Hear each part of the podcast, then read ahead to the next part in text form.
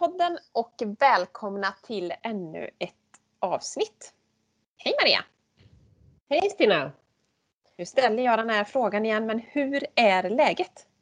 Ja, men idag är det lite extra bra skulle jag säga, för jag är precis inkommen efter en härlig promenad ute i både lite kyla och lite sol har vi idag också. Vad härligt! Ja, men det låter ju faktiskt riktigt bra. Nu när man sitter hemma mycket så är det ju extremt bra faktiskt att ta sig ut på lunchen. Det var ett bra tips. Ja. Tack för den, Maria. Ut och lufta er. Ut och ja, men precis. Alla lyssnare, ut och lufta er. Helt rätt. Ja. Vi har ju naturligtvis med oss en spännande gäst även till detta avsnittet. Och det är ingen mindre än Monica Hennum. Välkommen till podden, Monica. Men tack så mycket. Hur är läget med dig? Alldeles strålande. Härligt, härligt. Fråga mig inte hur vädret är, för det är jag väldigt ointresserad av. Då frågar vi inte om vädret, utan då tänker jag att vi går vidare på de intressanta ämnena som vi ska diskutera i dagens podd. Men du Monica, jag tänker att det kan ändå vara lite intressant om vi börjar lite. Vem är du, din bakgrund, din erfarenhet? Vill du börja berätta om vem är du? Ja men absolut. Om det inte har avslöjats på de forden som jag har yttrat så är jag idag från Norge. Så där är ni förvarnade. Man kan säga rent yrkesmässigt, utbildningsmässigt så började jag juriststudier i Norge. Så min ambition var att bli jurist i någon form. Men jag blev då förflyttad till Sverige av egen fri vilja får jag då säga. Och då valde jag att utbilda mig till socionom. Och har arbetat på fältet i olika roller som socionom, som handläggare inom olika verksamhetsområden. Så den bakgrunden har jag med mig. Senare så blev det så att jag började hos en konkurrent till Pulsen Omsorg och där arbetade jag initialt som verksamhetskonsult, projektledare byggde jag på med ganska omgående, kundansvarig, konsultchef och även då det som jag arbetade med innan jag slutade som produktstrateg då. Så det är ju då ska jag säga, den bakgrunden jag har med mig då. Superintressant. Ja. Ja, och det är ju naturligtvis hur intressant som helst för då har du ju ja, men med dig liksom den här förståelsen för del av vår kundgrupp. Ja men superintressant bakgrund och erfarenhet som du har med dig in till Pulsen Omsorg. Vi är ju superglada såklart att du är hos oss nu. Det är ju jätteintressant att komma ändå från kundsidan från början och ha den förståelsen med sig in i produktutvecklingen. Absolut. Och jag är inte ensam på Pulsen Omsorg med att ha bakgrund från verksamheten. Men utifrån mitt perspektiv då så vet jag ju hur det är att vara användare, att ha system som inte är användarvänliga till exempel. Mm. Så jag har ju den bakgrunden och vet ju vad som skulle underlätta för våra användare då i vardagen. Så det har jag ju med mig då. Mm. Absolut. Riktigt, riktigt intressant och varmt välkommen till oss och till podden såklart. Ja, tack.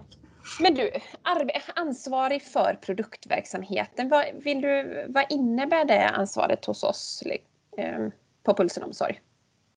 Ja, jag har ju ansvaret då för alla våra tjänstelösningar då. Och det är ju då i nuläget då Combine men också planering då, planeringssystem som vi utvecklar. Och då leder ju jag den verksamheten och jag ansvarar ytterst för så här, våra strategier då. Vart vill vi ta våra tjänstelösningar och egentligen då säkerställa att vi möter efter marknadens behov då. Mm.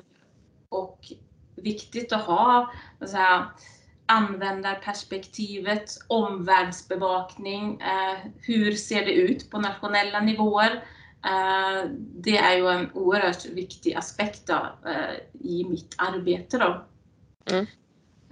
Och självfallet så vill vi ju så här, utveckla och förbättra Combine, det vi har i nuläget, och där pågår ju ett omfattande arbete då med Combine för att säkerställa att vi verkligen har en tjänstelösning då som motsvarar marknadens behov, men också då i slutändan ska vara det naturliga valet då för våra kommuner då, men också våra privata aktörer, för vi riktar ju oss både mot så här, den privata välfärdsomsorgen såväl som den offentliga då.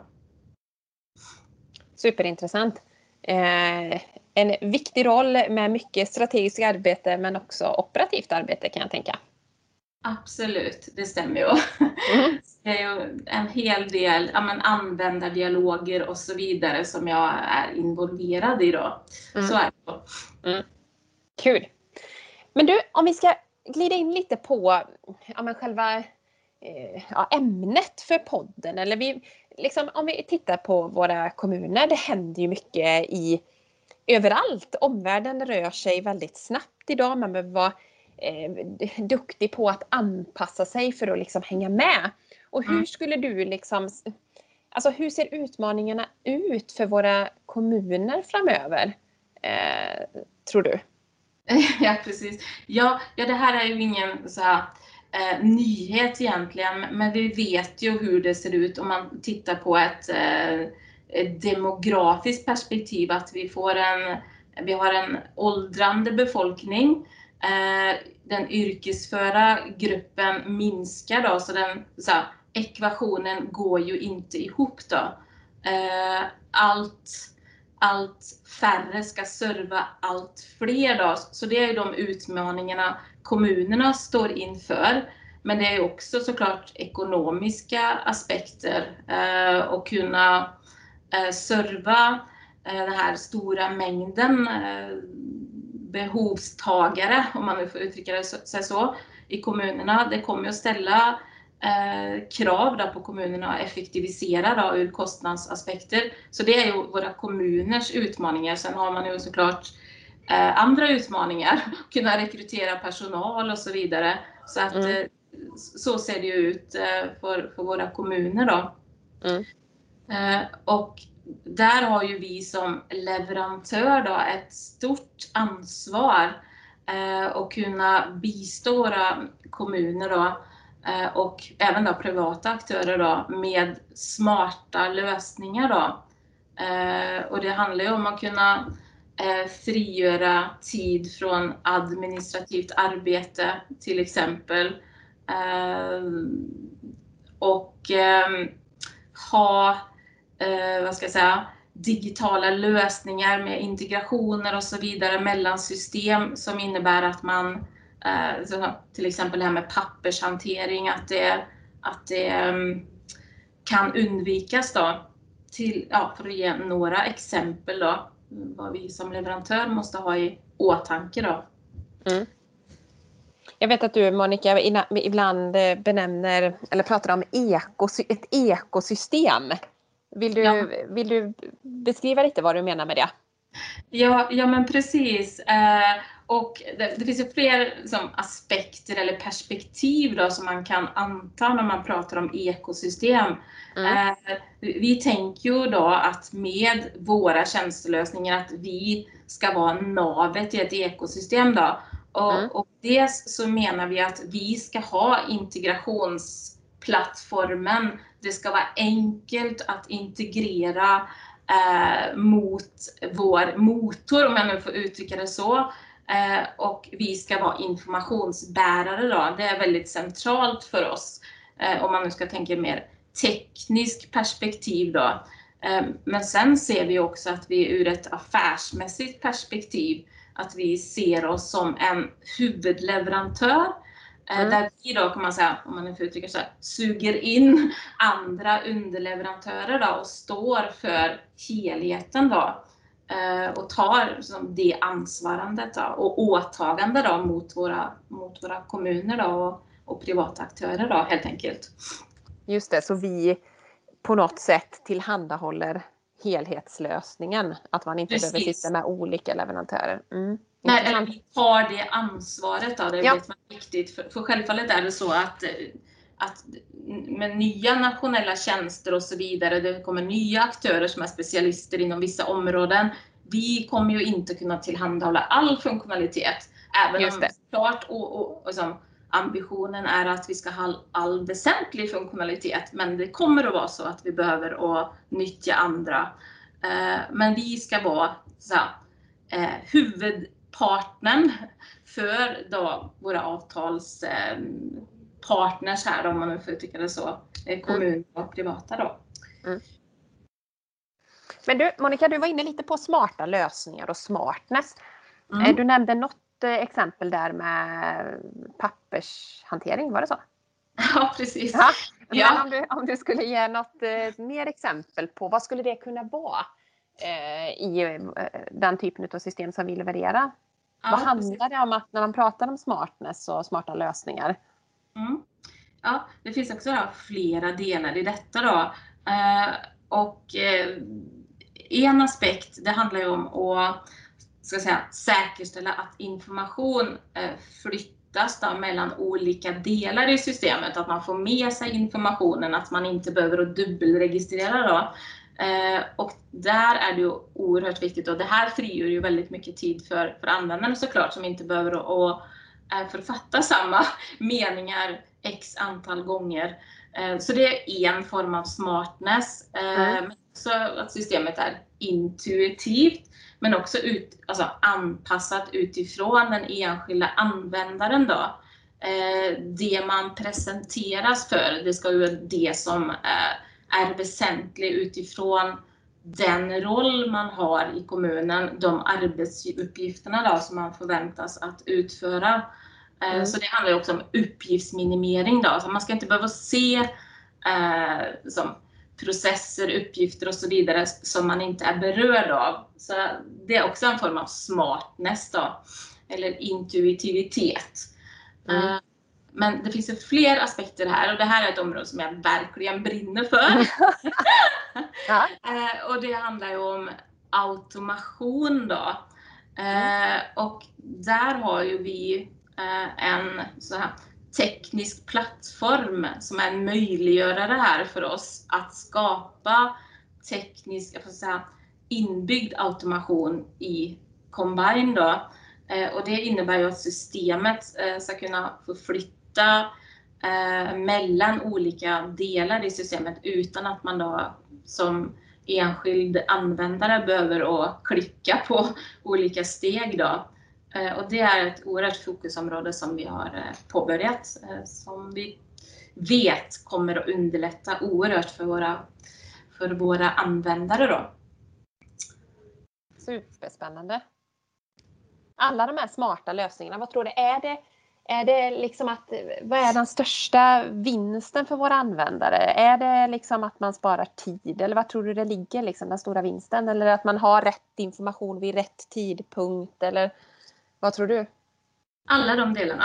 Ja, alla de delarna. Men självfallet är det så här, vi får tänka, vilka användargrupper är det som vi servar då med våra tjänstelösningar? Ja, de här användarna, de har ju inte utbildat sig för att klicka runt i ett system.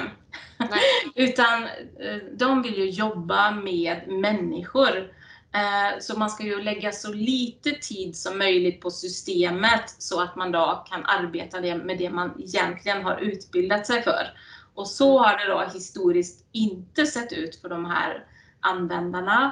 Och sen har ju de nationella kraven ökar ju med, som till viss del med den här strukturerade dokumentationen som underlättar delvis, men processer som gör att man ändå får lägga mer tid. då måste vi vara ännu bättre på att skapa så här, smartness i systemet så att man inte behöver lägga all den här tiden på att dokumentera då.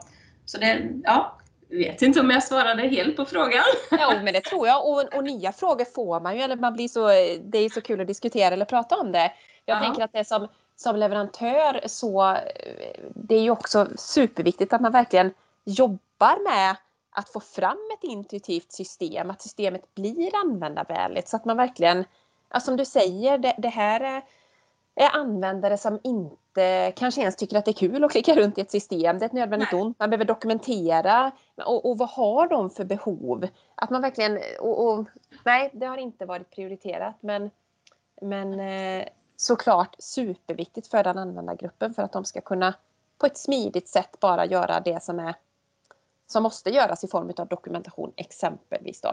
Ja, och här lägger vi ju oerhört mycket tid på att diskutera med våra användare. Vi har ju pågående dialoger då, utifrån olika fokusområden där vi verkligen lyssnar in vad är det man ser skulle förbättra deras vardag. Och vi nyttjar ju också våra UX-UR väldigt mycket då, just i de här dialogerna då, där vi kan fånga upp då, så att vi får lösningar som verkligen möter de här användarnas behov då. Nej, superspännande och något som såklart är viktigt att ständigt arbeta med. För det är klart användarna ändras ju med över tid, så är det ju.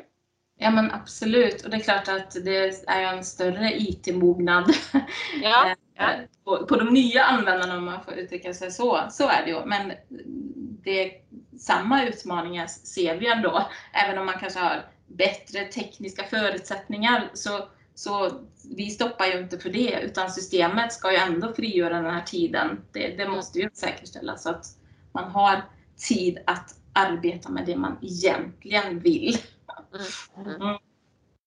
Spännande Monica, jättekul att få dina tankar kring detta, utmaningarna och vad vi som leverantör kan göra för att stötta kommunerna framöver runt deras utmaningar då.